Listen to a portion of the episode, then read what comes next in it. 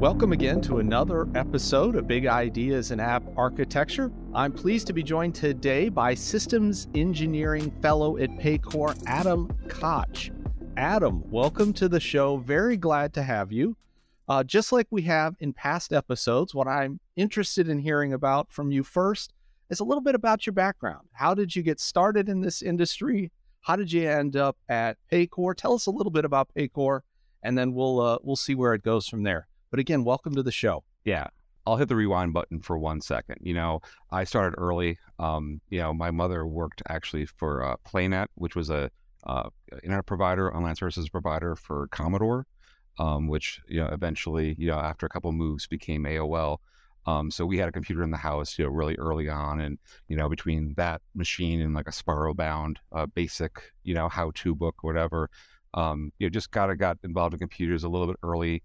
Um, I got really lucky um, in my high school. Um, they did the whole green screen to Wintel, you know, Windows upgrade while I was there, and so we went from you know dealing with you know Apple, you know, first generation to Visual Studio, um, you know, my junior year. So um, even though I, you know, still thought I wanted to be a doctor at that point, took programming classes, um, really enjoyed it or whatever. Um, I enrolled in University of Michigan thinking I was going to be a oh, doctor. really? Went into pre med, like pre med major, huh? I, yeah, yeah. And so I, um, you know, took a 100 level computing course just because I wanted to do it for fun and I enjoyed it. I really did not enjoy organic chemistry, and so just things kept knocking and knocking and knocking. And I'm like, you know what? This is probably where I need to be. Um, I worked for the campus computer store.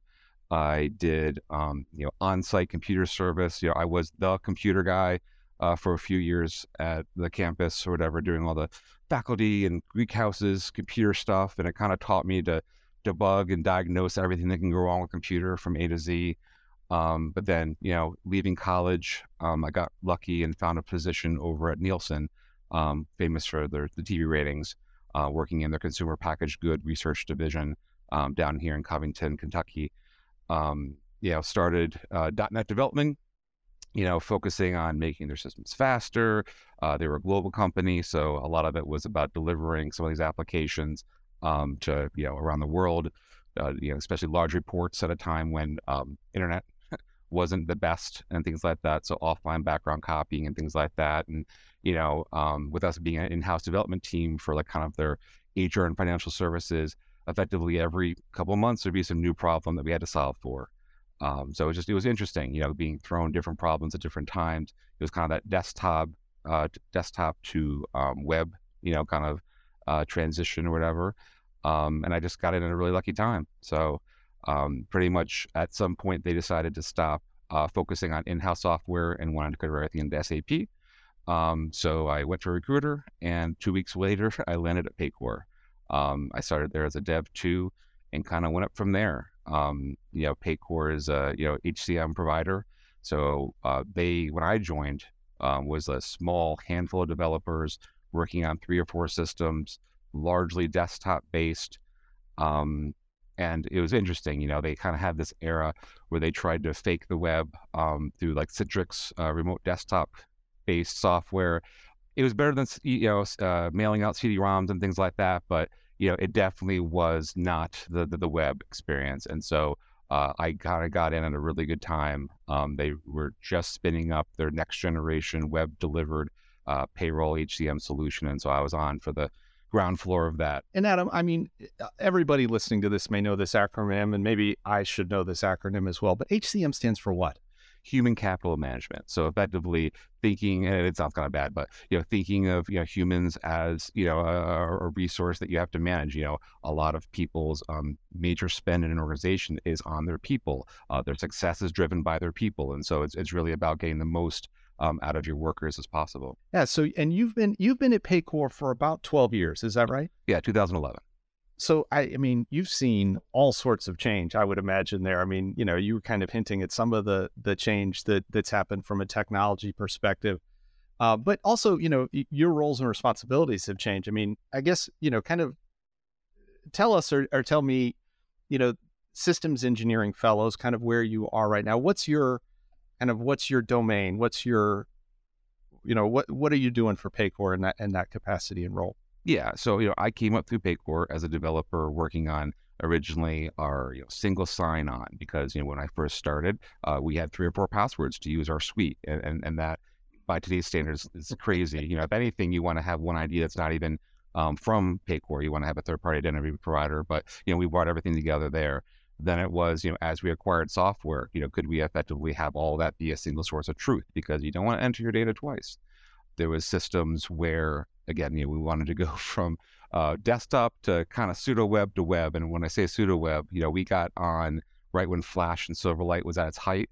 Uh, so we designed an entire product around Silverlight, which was beautiful. Um, but you know, when the web browsers decided not to support you know those SDKs anymore, we had to quickly move over to a more you know native uh, web experience and things like that. And so it's been a journey. Um, you know, as through all of that, Paycor kind of realized that you know it was growing really fast, and that if it didn't focus on some of its fundamental architecture, um, that it wasn't going to be able to scale. And that's everything from like data architecture to uh, moving from a data center based uh, process to the cloud. Things about having you know contracts between the systems that weren't at the database level. We wanted to move up to you know RESTful services and things like that.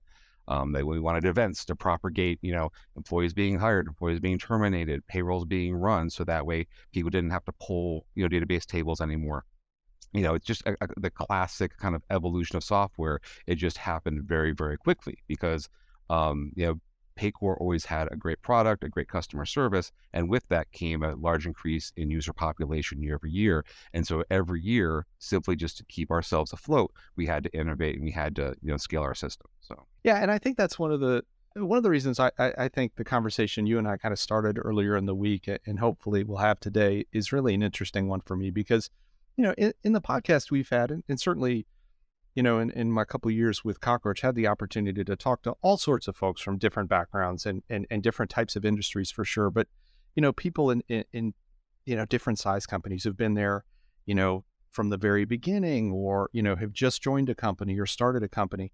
You know, what I think is really interesting about your background is here you've been with Paycor for 12 years, really gotten to see I, you know, a front row seat at some really dramatic changes in the industry, right? And I think, you know, you can speak to, and hopefully we'll get in today, some of those, some of the real challenges of of taking an organization, you know, their infrastructure, their IT, their their bread and butter in some ways, and kind of, you know, massaging it, shaping it, helping it grow and change. You know, as the industry has really radically changed. I mean, as you mentioned, things like Flash, you know, as a way to deliver technology. You know, we don't think about that these days. Nobody goes out there and says, "Hey, I'd love to go build a real Flash app." But you know, working with a company through that entire journey, I think is is really a fascinating perspective. One that we don't get a lot. I mean, people, especially today, you know, they're jumping around a lot. I mean, you know, they're at a company for a year or two and, and then move on. I think 12 years and seeing all that is is really, really interesting. Yeah. And I would say that, you know, one of the reasons I'm still with Paycor is that because it's grown and innovated itself. There's been opportunities here. You know, normally if you wanted to do distributed systems, if you wanted to do a different delivery platform, if you wanted to go to multiple clouds and things like that, you may have to you know do tours of duty at different companies. And you know, for example, we've taken a multi-cloud approach uh, between uh, wanting to diversify um, acquisitions, you know, landing with whatever technology set it is. Um, and those, those have opened up, you know, opportunities for myself and my coworkers to, you know, effectively stay you know, cutting edge. You know, usually a lot of times when you interview someone who's worked somewhere for 10 years, they've done the same job for 10 years, you know, it's the same one year, 10 years in a row. And it's really great, um, you know, that we have the right people that want to effectively rethink what we're doing every three to four years. Well, so so the cloud is an interesting topic, and I wonder if that's one we could get into just a little bit because I think, um, you know, obviously, it, to say it's all the rage is probably an understatement. I mean, you know, I, I think every company on the planet is either made that transition or thinking about it or in the middle of it, I suppose. You know, being there 12 years, you've got, you know, you, you've seen it all. I mean, what's been the, you know, you don't have to get into to all the, the, the dirty secrets and details, but, you know, maybe talk, talk through a little bit about, you know, what it was like for you and your teams kind of transitioning, if you will, um, from, you know, older legacy kind of systems and approaches to, to the cloud because the cloud offers a lot of stuff. You've probably heard this from people, but there's the cloud done wrong and there's the cloud done right. You know, you know, um, you, know, you can have VMs in the data center just as easily as you can have VMs in Azure and AWS and Google. Um, what it really comes down to is is it affecting your business business agility? You know, can you scale? Can you effectively you know cost shape your stuff and you know not have a you know a really high burn rate? And so what we did is we went on a journey. You know, effectively we start out in the cloud because we have a time product, and there's this whole idea that you cannot not be able to punch. Um, you know, whether it's you know three o'clock, five o'clock, 1 a.m. You know, everyone's punching in and punching out at some point, and we wanted to have you know three or four nines um, ability for people to be able to punch in. And so we just said, let's be cloud first. You know, at that point, um, the world was a little more uh, IaaS. You know, so we were kind of building what would be almost like a server out in the cloud. Um, but one of the major pivots that we've made is moving into platform as a service and then moving from platforms as a service into serverless. You know, what we want to do is we kind of want to abstract ourselves away from you know having to do anything with OS patching because if you have you ever been through an OS patching cycle, it, it can take down your company for months uh, to you know, certify old applications that don't have test automation and things like that. So that, that, that yeah, that's the benefit. We partnered effectively the cloud move, which is like you know, everyone's doing the cloud with a really strong um, CI/CD platform. We, we have a wonderful what we call you know DevOps team here. Um, you know we misuse the term slightly because it's effectively the tools that enable DevOps. We call DevOps. Um, but effectively, you know, we can self-service an application all the way from uh, you give it a name, you give it a scale size, you give it a code, is it you know, new or um, node, is it you know .NET, whatever, uh, and we effectively can in you know a couple minutes get you a, a test environment once you certify that in a few minutes, we can be in production. And that has really been what has allowed us to adopt the cloud well and quickly is using, you know, platforms as a service. You know, we effectively say, punch from a list. Do you want an application? Do you want a Redis cache? Do you want a queue? Um, do you want it to be multi-region? You know, one of the, I think topics that your guests have talked about is resiliency and things like that. We definitely have to make sure that everything we build um, can be up, you know, the three nines plus or whatever. Uh, you, misusing the cloud if you're not doing multi-region availability regions and things like that because yeah you're saving some money but you know the cloud everyone tells you is designed to go down periodically you know they cannot keep it up any better than any other server in the world and if anything it's shared infrastructure you know so there's a lot of load on it and so yeah yeah so i, I think it's half of us you know going to the cloud which is again check the box but half of it is us doing it really um, well, especially every year we kind of get back to it to the point where we're taking our first generation cloud products and moving them into our latest kind of uh, cloud paradigm. So that way we can end of life the first generation cloud as much as we can end of life our data center operations. Now, some of this infrastructure, because I think this is where people really get stuck sometimes, is kind of that infrastructure as code or, you know, whatever you want to call it. Now, was this stuff you guys built at home? Is this, you know, you were using some of the big brands out there, a little combination of both? You know, I don't know what you can and can't or would share, but I'm just curious, like, how did this evolve and what's it what's it look like today? Yeah, so I get asked both by people we interview and people who join the organization, like, oh, Terraform exists. Why aren't you using Terraform? And you know, like uh, Azure has like Bicep, and there's like CDK and different things over in AWS. It's like if things exist, why why are you doing anything yourself? Effectively, what we did is we put a usability layer around everything. And we said, hey, you know that you need an app. You know that you needed to scale. You needed to have an OAuth identity. You needed to have um, access to certain key value pairs for configuration management. That's all we asked you. And then everything else is abstracted. We haven't had to really pivot the next layer down of what we actually spin up just because, you know, Azure tends to be backwards compatible, you know, for a period of time and things like that. But largely, when you give us those directives, we can create everything you need. Um, a lot of things, um, if you look at this documentation, they're like, oh, well, first create this container, then put something in the container, then put a load balancer in front of the container. And the thing is, so like what seems like a really simple application ends up being five or six steps. We have abstracted all of that. And if nothing else, it forces compliance. You know, uh, one of my big things is like you can tell people over all day long, here's our standards, do it with this naming convention, doing with the whatever. And so we at the front door get you to name things properly, size it properly. You know, we only give you a white list of what you should be using and things like that. And then worst case is if we ever make a mistake, because you know humans are fallible, we have everyone doing the same wrong thing, and then we can upgrade everyone at the same time versus having kind of you know sprawl of different technologies in different places and things like that.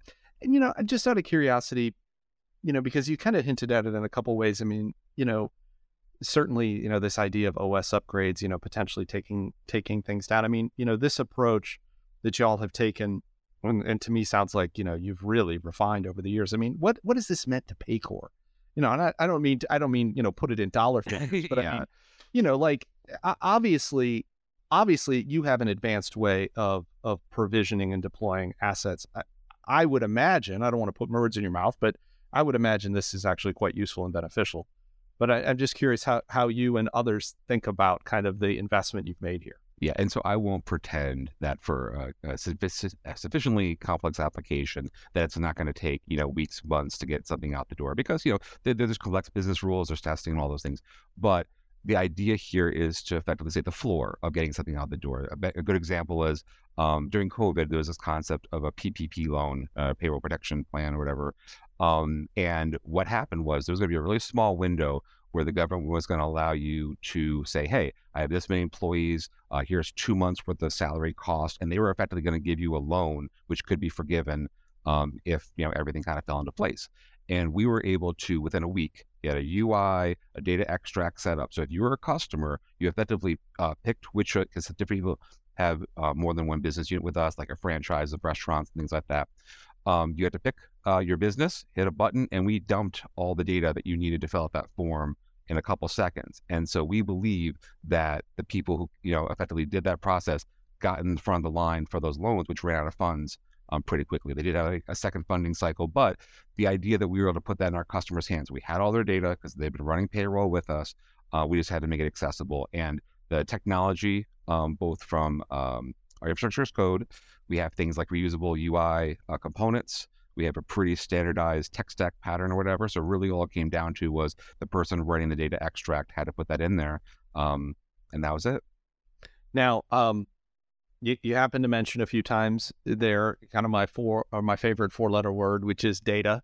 Um, you know, obviously, and I know this, you know, I could guess this, but I also know from talking to you. I mean, you know, Paycor's a big company, you know, grown certainly through acquisition. I'm sure there's, you know, lots of data in lots of places, um, and probably lots of technologies at play. I mean, can and again, I, it, what I think is so fascinating about about kind of your experience is, you know, you're there from you know, very early days and have probably observed, and, and, and correct me if I'm wrong, I don't want to assume too much here, but, you know, observed, I think, um, you know, how, like, for example, data architecture has evolved in the last, you know, 10 to 15 years from traditional relational systems to NoSQL and, and document stores.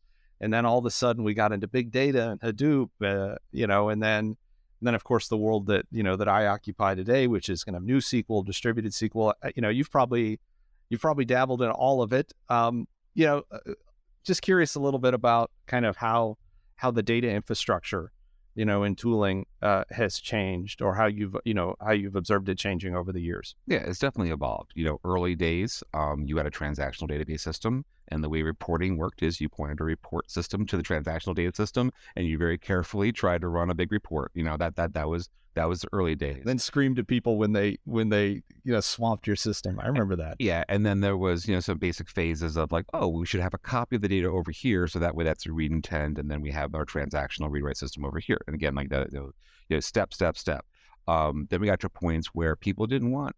Oh, this to be very clear. Some business people, all they want is literally database in Excel format, and we try and figure out how to manage that. Um, but you know, other people want business insights. They want to know what was my salaries for the month? What was my um, you know time off patterns? Is there people who are missing work on a consistent and recurring basis? So more insights, you know. So even if it's still you know classic database based, trying to figure out you know what sort of insightful database um, patterns you know can we provide to our people, abstracting all, all of that you know of course to you know visualizations and reports and widgets and things like that and then you, you touched on it you know there's a whole concept of big data you know when we think about it you know we have in a lot of cases seven years of our customers' data, uh, every you know punch, all these you know, pay stubs that we've run, performance reviews, and things like that. You know what answers you know can we get out of those things? Um, you know, with cloud scale, there's no longer a limit on you know how many bytes you can store it. You may store it two or three different times in different shapes or whatever. Um, you know, we've leveraged Snowflake because in some cases, you know, one of my big favorite things is let a vendor, let a tool completely you know remove a workload off of you because you know in some cases you know because we have you know phds you know working on some of these things we can't do that one thing better than they're doing. So we, then we effectively reinvest that time we saved back into our business layer um, making sure that we can make things usable supportable uh, the data quality is there because you know garbage in garbage out. Um, but yeah you know at this point the intention is cloud scale data, both from a uh, horizontally scalable um, transactional system, um, having real time events, you know, so that way if you need to know about something a moment later, um, to be able to have uh, both for ourselves and our partners, our third party partners, and then of course the reporting system, all of those things within good SLAs. So, you know, we're not reinventing the world. The major thing is is that to effectively put that customer service layer around everything that makes it usable. Because you know ultimately, you know a lot of our customers are say a four person pizza shop or whatever, and we want to be able to make it as accessible to them as someone who might have a data team. You know, every once in a while.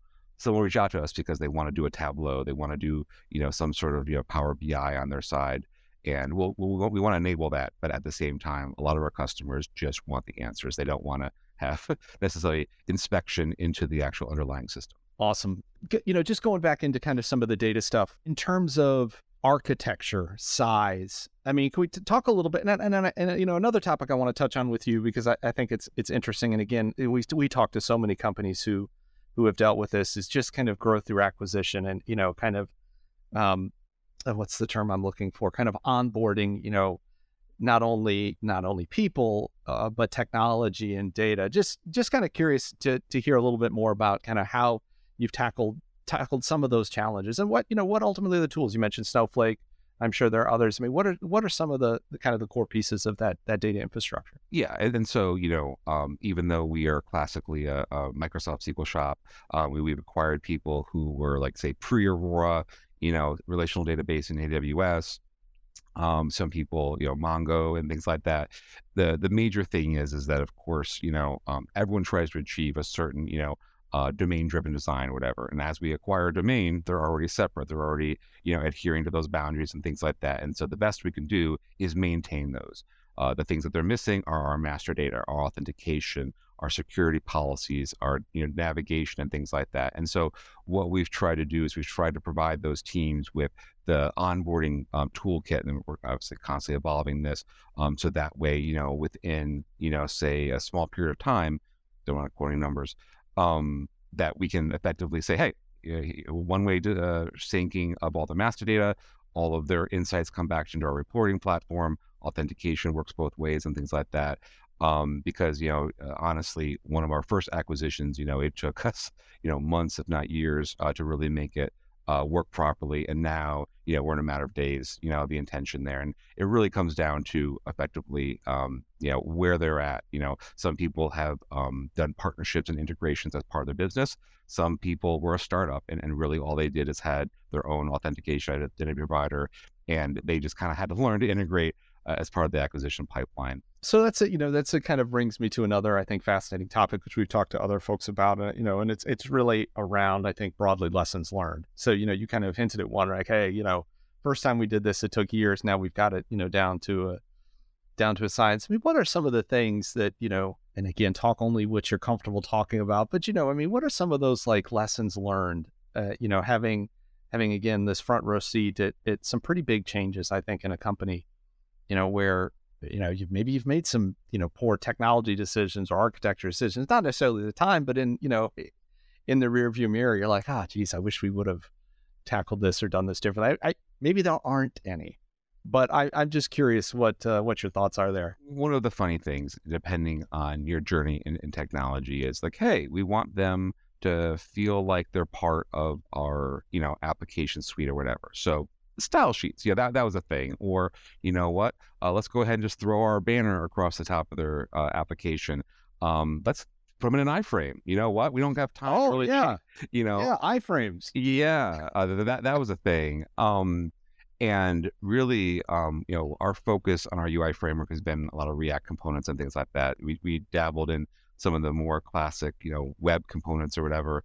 Uh, but we really kind of centered around some of the React stuff. And the idea there is is that you know um, we've been lucky. Uh, a lot of our uh, acquisitions have been React based, and so you can provide them with things like navigation bars and modals and chat pop ups and things like that. Things that all of a sudden immediately, you know, um, kind of give them a toolkit almost to, to, to come online with us. Um, you in some cases, you know, we just have to rationalize the fact that they've done some of the same things as us and, you know, which one wins. And, you know, the reason we're acquiring them is a lot of times they win, um, you know, the arms race as far as features and things like that. But, um, yeah, and then you know uh, at the cloud scale, you know, uh, you know, pushing around you know a lot of data at the start to kind of simulate you know how things should be uh, is not off the table, and then obviously we um, you know we correct that and have true sources of truth and you know um, things like that. But you know, I would say that overall, um, you know, the intention is that we want to make sure it's a stable experience. We want to you know have it be a very usable experience, and then as um, things kind of fall into place, you know, we kind of smooth the, the engineering edges off of the way, going back to the whole uh, you know, infrastructure as code, serverless kind of movement and things like that, you know, as uh, time allows. You know, a lot of the folks we talk to and a lot of the businesses we interact with, I mean, downtime, you know, we talked a little bit about, or you've mentioned, you know, resiliency and, you know, certainly multi-region plays into this, but, you know, downtime can be a, a big burden to people. Uh, you know, one of, you know, you can imagine different industries where downtime can cost, you know, any moment, you know, minutes of downtime can cost millions of dollars. You know, what, what does that kind of stuff mean for Paycor, you know, and Paycor's customers? Is it, uh, do you feel like that is a huge issue. Do you guys have very stringent SLAs? I mean, just kind of curious, kind of what the kind of what the approach is there. Yeah, the way we look at it is is when we're down, um, people either can't punch in, can't punch out, uh, they can't process their payrolls, and if you're not familiar how our ACH system works in America, um, you can't. It's it's not instant. You know, um, you a lot of times have to you know tell people that they're going to get paid on Wednesday, so it can be in their um, accounts by Friday. You know, there's you know modernization kind of working its way through the banking system, but you know a lot of things are still run off of very old processes that effectively have to have a couple day lead time to get things paid. And so if someone can't do their payroll the day that they're expecting to, checks may be late. And of course, you know. Um, a lot of people like their check being a day late means a lot of problems in, in their lives and things like a that. A lot of problems. I can attest um, to this. Yeah, you know, um, there's situations where um, we're on the, the, the hiring side, you know, um, you know, making sure that people um, can get people in the door. You know, we have you know a lot of different struggles lately uh, keeping places staffed, and so if we are in the way of that stuff, so we treat it very seriously as far as you know, can people get into our system? Is it up? Um, like you mentioned, we use everything from like multi-region to kind of failure modes and things like that. Like you know, if we can't get you uh, maybe some of the insights that we're trying to deliver to you, we still let you punch. We still let you um, access um, like emergency phone numbers and things like that. Um, our, intent, our intention is, is, is hope is that we effectively can give you the full experience um, most of the time, but we take it you know very seriously. Um, what we do there, uh, and then of course our stuff is delivered, you know, web, mobile. Uh, we have things like time clocks and things like that. So if you lost your internet um, at your facility, it just sends it up when your internet's restored and things like that. Trying to make sure that you know, the whole process of having to walk over to your manager and say, Hey, I punched in at nine o'clock, but it wasn't working, whatever, that adds a bunch of time and effort to, you know, a, a working manager schedule that they don't need to deal with. yeah. Yeah. A whole factory floor of people or something like yeah, that saying, yeah. Hey, I, you know, I, I tried to punch it. Yeah. It could get, if you're in a, a supermarket when the power goes out, they're not looking to ring people up by paper, you know? Yeah, no, that's, that's all good. And I didn't realize that. I mean, maybe I should have about uh, the payroll system that that it was kind of there were so many hard and fast rules. Like if you don't get you don't get it in on time. So if your systems go down the night that that's supposed to happen, that could that could cause big big issues. One other thing I wanted to to kind of get your perspective on, um, and we talked a little bit about it, is is kind of building teams. You know, uh, you know, engineering teams uh, and, and, other teams. Obviously, you've been a part at, at Paycor of a number of different teams, and you know see the organization grow um, you know there's there's obviously all the the tech skills required to be you know to be a good engineer but there's a lot of like soft skills you know that are important too just kind of curious about about your perspective and and thinking on you know obviously we've been talking a lot about about tech but you know it's not it's not the only part of the equation i i don't think yeah, well, you know, we've gone through the journey of establishing an architecture team, establishing an architecture practice. You know, what is EA, you know, versus what is application architecture versus what is data architecture. You know, I believe that there's a, there's a certain assumption that as soon as you wrote it down, it was gospel and it would just happen. You know, um, hey, this is the naming standard, this is the scaling standard. Um, everything should be done with versioned APIs or whatever. And really, um, there's a few things wrong with that kind of presumption. You know, one, you have to establish the patterns and standards, and luckily, there's enough kind of um, you know, de facto things out there that you can kind of you know leverage off of those. You have to write them down, you know, and there's a million tools out there for for, for progressing it out there.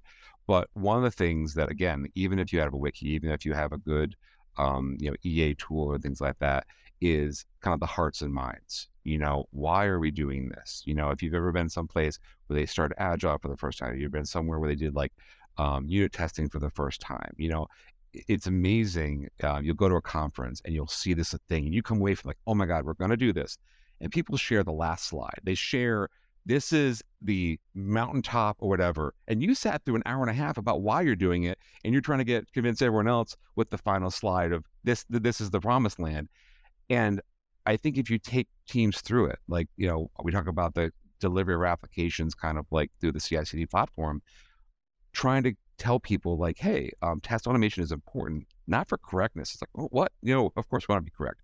Test automation is important for uh, reducing your cycle time to get things out to production.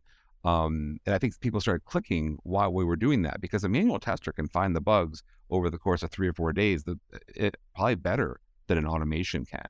But the, what the automation can do is it can find 99% of the problems and get you out in a couple hours. And then yes, we will have uh, you know, point, you know, 1%, you know, kind of release um, defects or whatever, but we have a fast rollback strategy. You have the whole blue green, you know, circle deployments and things like that.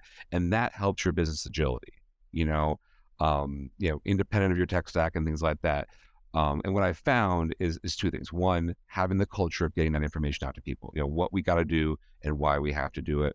But then also making sure that you translate that up to the non uh, technical folks because it can seem like I, I don't know how many times that I've been stopped and say, hey, you guys are doing insert technology, going to the cloud, you know, using a cache. It's just it's simple, you know, bread and butter things just because it's cool.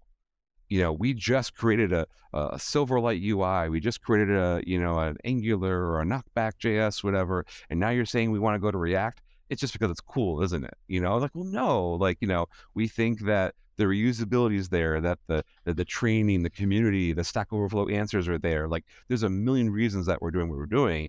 Apparently, I didn't convey it to you well enough. And so, um, for me, you about the, the soft skills. It is showing your work. You know, why are we doing what we're doing? And I think one of the things that's completely fair is people say, well, can you measure it? Can you do this better thing and show it? And like, there's some things are clear, like our deployment pipeline it went from you know months down to weeks down to hours down to minutes or whatever. So clear clear improvement. When it comes to some of the more application dev cycle stuff it's a little bit harder because every piece of work is different. A deployment is a deployment. It's bits to a server uh, when it comes to building three different tools for different areas of the payroll hr kind of um, you know domain uh, you know a simple dashboard versus um, responding to a new law are just very different things. And so, I, you know, this is 10% faster, is it? You know, um, but I, I do respect um, both of those things. One, why are we doing this? And then two, prove to me that it's better. Because I think that one of the reasons I'm in technology is that things are usually provably better. Like this iPhone's faster than this iPhone. 4G is faster than 3G. Like I like someone calling me out and saying, show me that this is better. Because usually there's a way to do it.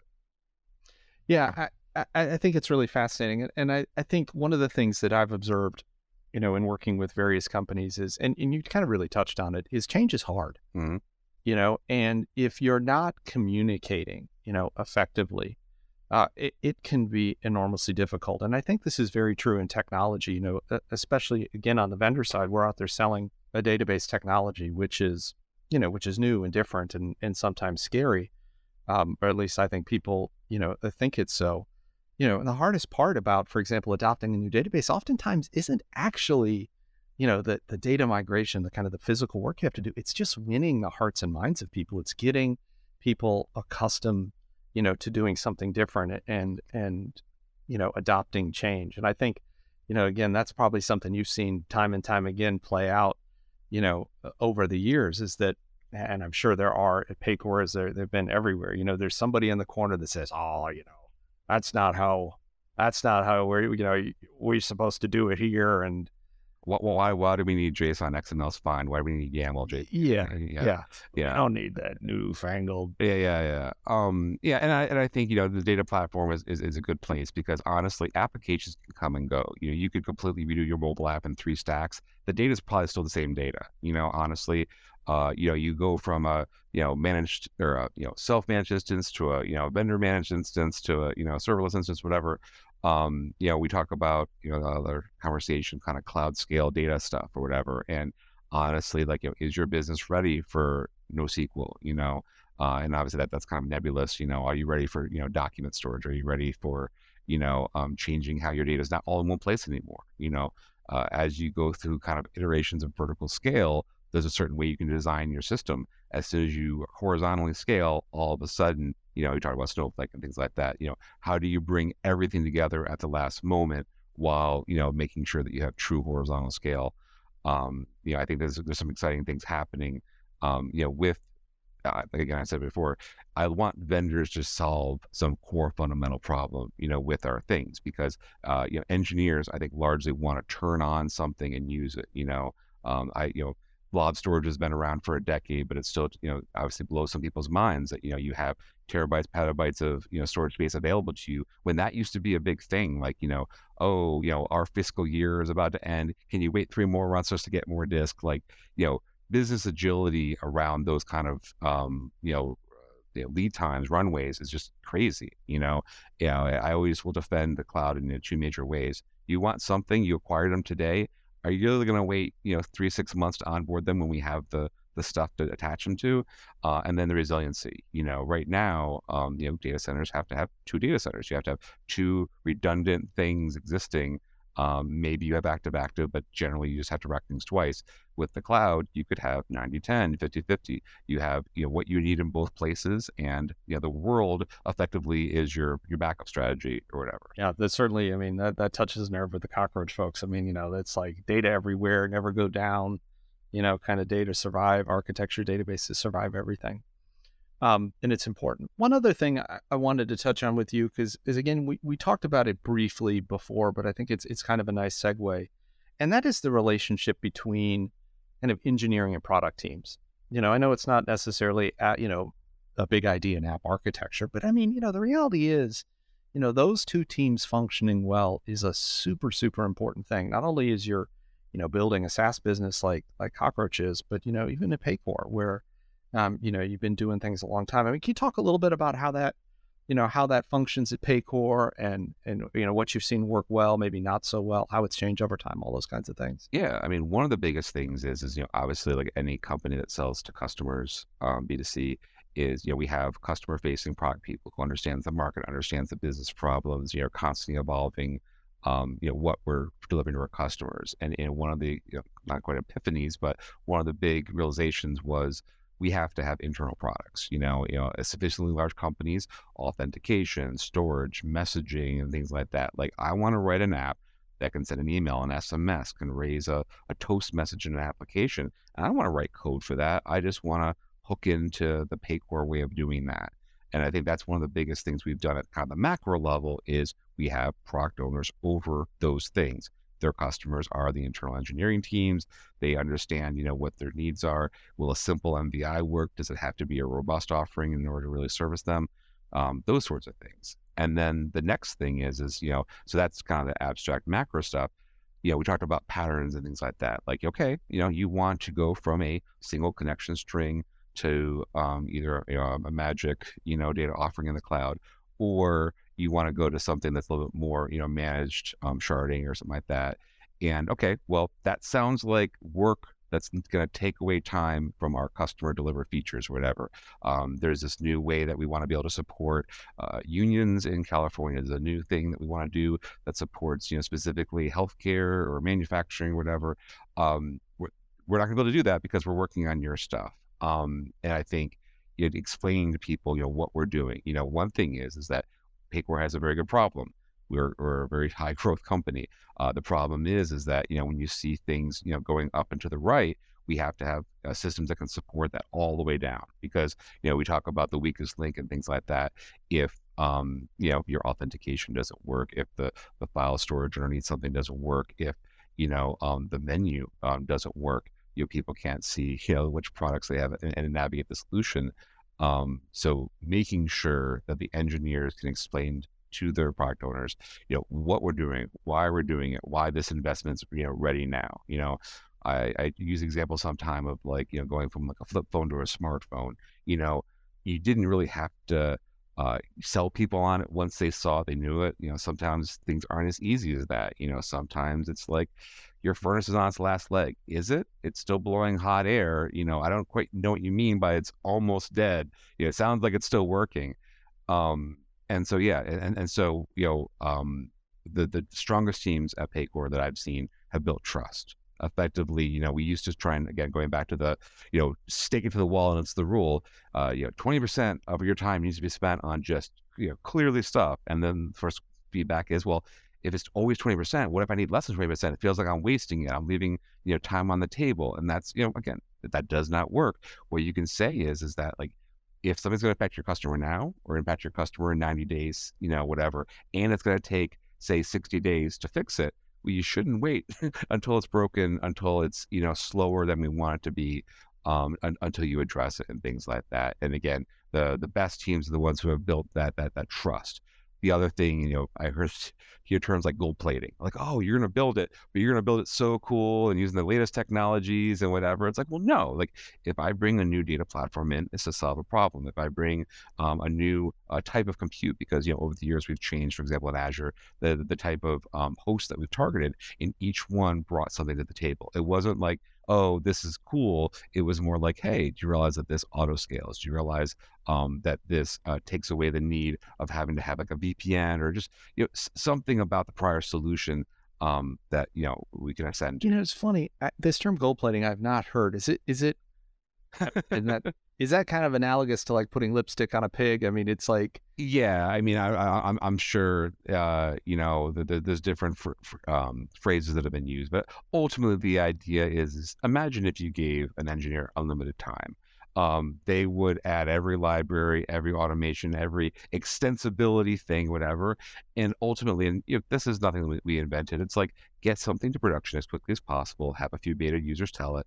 They're going to tell you pretty quickly if it's landing the mark or whatever. You know, um, we did kind of a you know lean startup methodology a while back. If you remember the book, um, the intention there is you know like again, you're to learn a lot more by having software in customers' hands than by doing things. And um, the other thing we talk about your reusable modules and patterns and things like that is like if we can get it 60% right before you even touch the code, you know, to have authentication and, and all these different things baked in, then really all you have to focus on is business logic.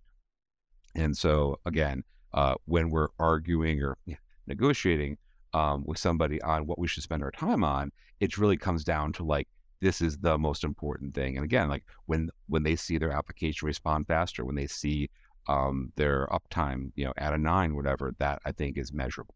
You mentioned a book uh, that you liked. Are there any other kind of industry books that uh, that you have read or your, you or your teams read? I mean, some things out there that you you find interesting and relevant? The main thing I, I like about the books um, is that sometimes it injects language. You know, obviously there's a, there's the domain driven um, books and things like that.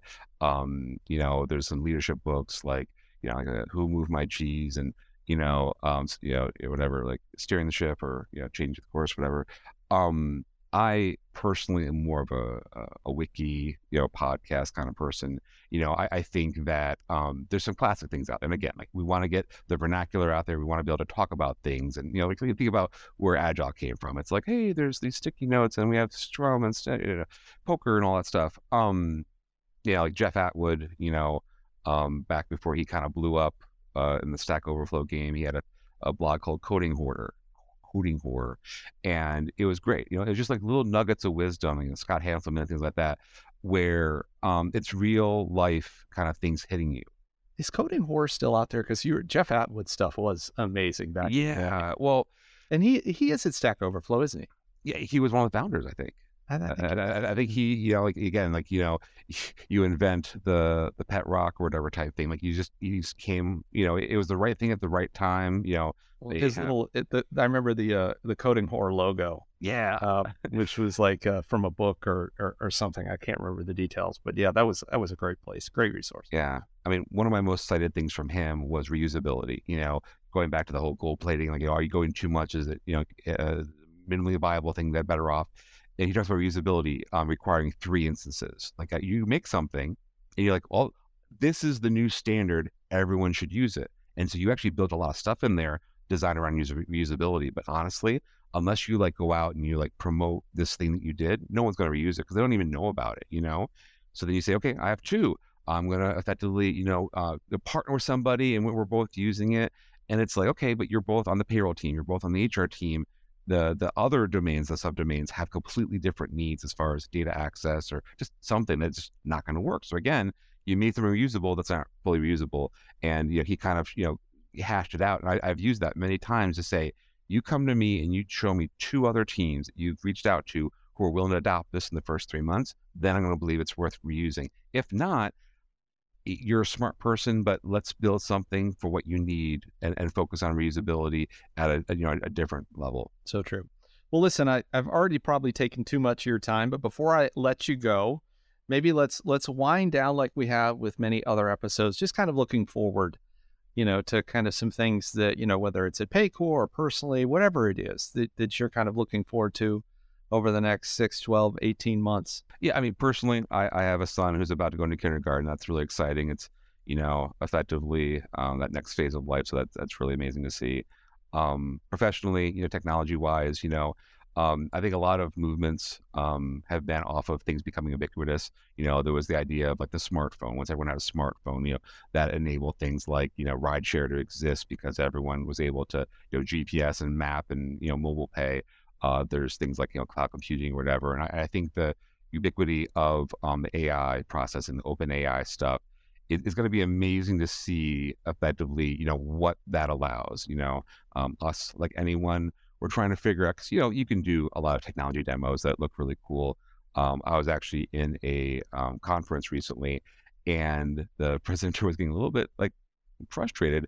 He's like, he kept showing all these things that like the different frameworks like DALL-E could do, and no one was impressed. He's like, why aren't you impressed? And it's like it's hard to be impressed anymore by what Chat GPT like you know can do.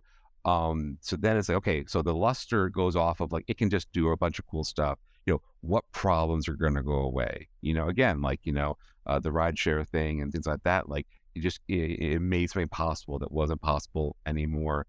Um, and and and so uh, I'm I don't know. Like, there's some again pet projects that we're working on and things like that. But what is going to be that that watershed? Oh my goodness, um, event or whatever. You know, I, I, do laugh at the whole. Well, it's going to write all the code for you. Like, um, you know, if you guys haven't used it, um, it definitely will write a, a, block of code for you. It, it will definitely you know stub something out for you. You probably don't want to ship in production, but it is definitely there between that and like um, GitHub Copilot and things like that.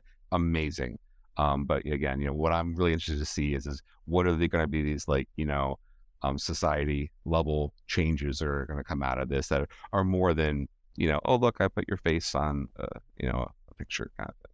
Yeah, and and I, I agree with you. It's it's been it's been a fascinating six months in technology, hasn't it? I mean, you know the the amount of time we've been spending talking about um, large language models and generative AI and all this stuff is just, I mean, hockey sticked recently. Um, but it is, you're right. I mean, there are so many neat possibilities. I don't know that, and I don't know that, that the matter has been settled or it's all been figured out, but it is certainly going to transform our industry, um, you know, our, our work, et cetera, et cetera, soon. So, well, Adam, uh, it has been great chatting with you. I think it's one of those things we could probably talk for uh, uh for quite a bit longer uh, but I want to be respectful of your time. So, again, thank you so much for joining Big Ideas in App Architecture.